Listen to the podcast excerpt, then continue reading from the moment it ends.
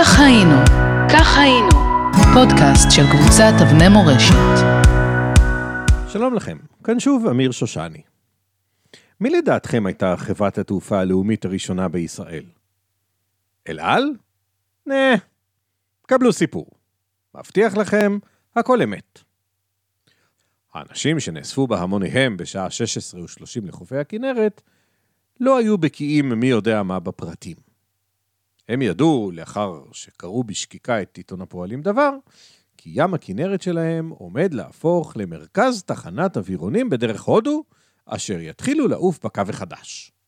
אמנם, באותה נשימה הם קראו שהמיזם המבורך ישמש אטרקציה באזורם רק לפרק זמן מועט, עד גמר בניין נמל חיפה כהגדרת העיתון, אך ההתרגשות שאחזה בהם לא נפגעה במאומה בשל עובדה זו.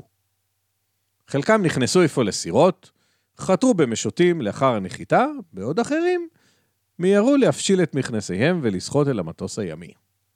שוטרים בריטיים חמורי סבר עמדו על המשמר. שמונת נוסעי הבכורה, ביניהם תינוקת בת שלוש, הורדו אחר כבוד לסירה שהשיטה אותם אל החוף. משם הם הוסעו למנחת צמח, עלו על סיפונו של מטוס אחר והמשיכו בטיסתם מזרחה לכיוון הודו. הייתה זו, רבותיי, טיסת הבכורה של חברת אימפריאל איירווייס, החברה שממנה צמחה לימים בריטיש איירווייס, שנחתה לים הכנרת. העיתון דואר היום שמח לבשר לקוראיו כי כל הנוסעים היו שמחים ונהנו מתעופתם זו. שעון התאריך הצביע לחובבי הטריוויה על עשרים באוקטובר אלף תשע מאות שלושים ואחת. במרחק לא רב משם, מעט דרומית למפגש נהרות הירדן והירמוך, עסקו באותה עת עשרות פועלים בשיקומה של תחנת החשמל החדשה בנהריים. הם עשו את זה עבור אחד פיוטר רוטנברג, לאחר שהתחנה ניזוקה קשה בשיטפונות של חודש פברואר אלף תשע מאות שלושים ואחת. פיוטר זה קיבל במתנה מההשגחה העליונה מראה רוסי מפחיד.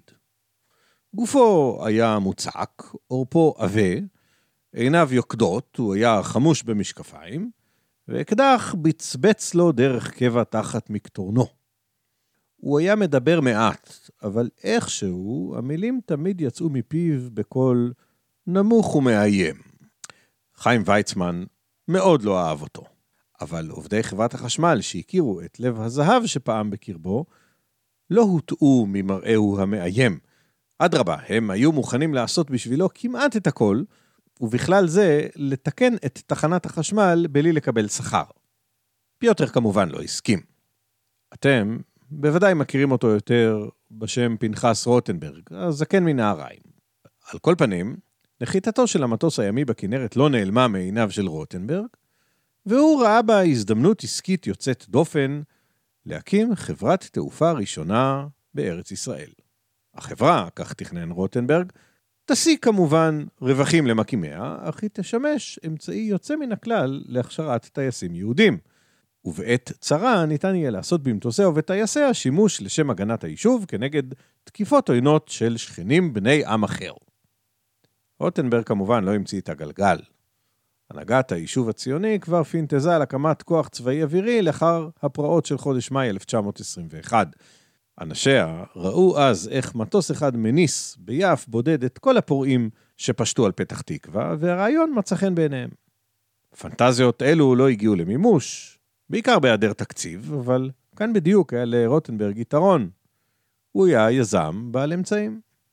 במהרה מצא לו רוטנברג בן ברית כלבבו, בדמותו של אחד יצחק צ'יזיק, אחיה הקטן של שרה צ'יזיק שנהרגה בשעתה בתל חי, יחד עם חברו של רוטנברג, יוסף טרומפלדור. רוטנברג רכש עבור צ'יזיק מטוס, צרף אליו עוד כמה פרחי טייס ארץ ישראליים, והחבורה כולה החלה ללמוד לטוס בלונדון. למרבה הצער, ממש כמו היום, תוך כדי הקורס נשרו כל פרחי הטייס האחרים, וצ'יזיק נותר לבדו. כוונתו של רוטנברג הייתה שצ'יזיק יהיה טייס בחברה שלו, אבל לצ'יזיק היו נבח תוכניות אחרות. באוגוסט אלף תשע מאות שלושים ושלוש התקיים הקונגרס הציוני השמונה עשר בפראג. צ'יזיק הטייס חשב שאין טוב ממראה עיניים, ולכן הוא טס לפראג, דאג שכולם יראו את האיש ואת המטוס, נפגש שם עם בן גוריון, עם דוב הוז, ושטח לפניהם את תוכניתו להקמת כוח הגנה אווירי. את רוטנברג הוא השאיר מאחור. בן גוריון ודוב הוז התרשמו, אבל לא מספיק. צ'יזיק הנבוך התבקש אפוא להתקפל עם האווירון שלו ללונדון, ואנחנו נדון בזה ונתקשר אליך, הם אמרו לו. טוב, צ'יזיק לא חלם לוותר, ואחרי שנה הוא נדנד שוב לאדונים הנכבדים בן גוריון והוז. נו, הוא שאל אותם. השניים החליפו מבטים. התענוג היה יקר מדי בשבילם. בסכום רכישה של מטוס אחד, הם יכלו לרכוש הרבה מאוד רובים וכדורים, אבל לא היה להם נעים להגיד לצ'יזיק את האמת. הבריטים לא ייתנו לנו אישור להביא מטוס ממילא, דחה אותו בן גוריון בקש, אבל הוא לא הכיר צ'יזיק. צ'יזיק הרים את הכפפה, ותוך זמן קצר השיג אישור בריטי להבאת מטוס. טוב, לבן גוריון ולדוב הוז לא נותרה ברירה, והם קנו מטוס ועמדו להביאו הארצה. בצד השני של הים, רוטנברג שומע את הדברים, ולא בדיוק אוהב את ההתפתחויות. בוודאי, הוא לא אהב את העובדה שצ'יזיק, הטייס שלו, עמד להקים חברת תעופה עצמאית. הוא מיהר אפוא אל בן גוריון.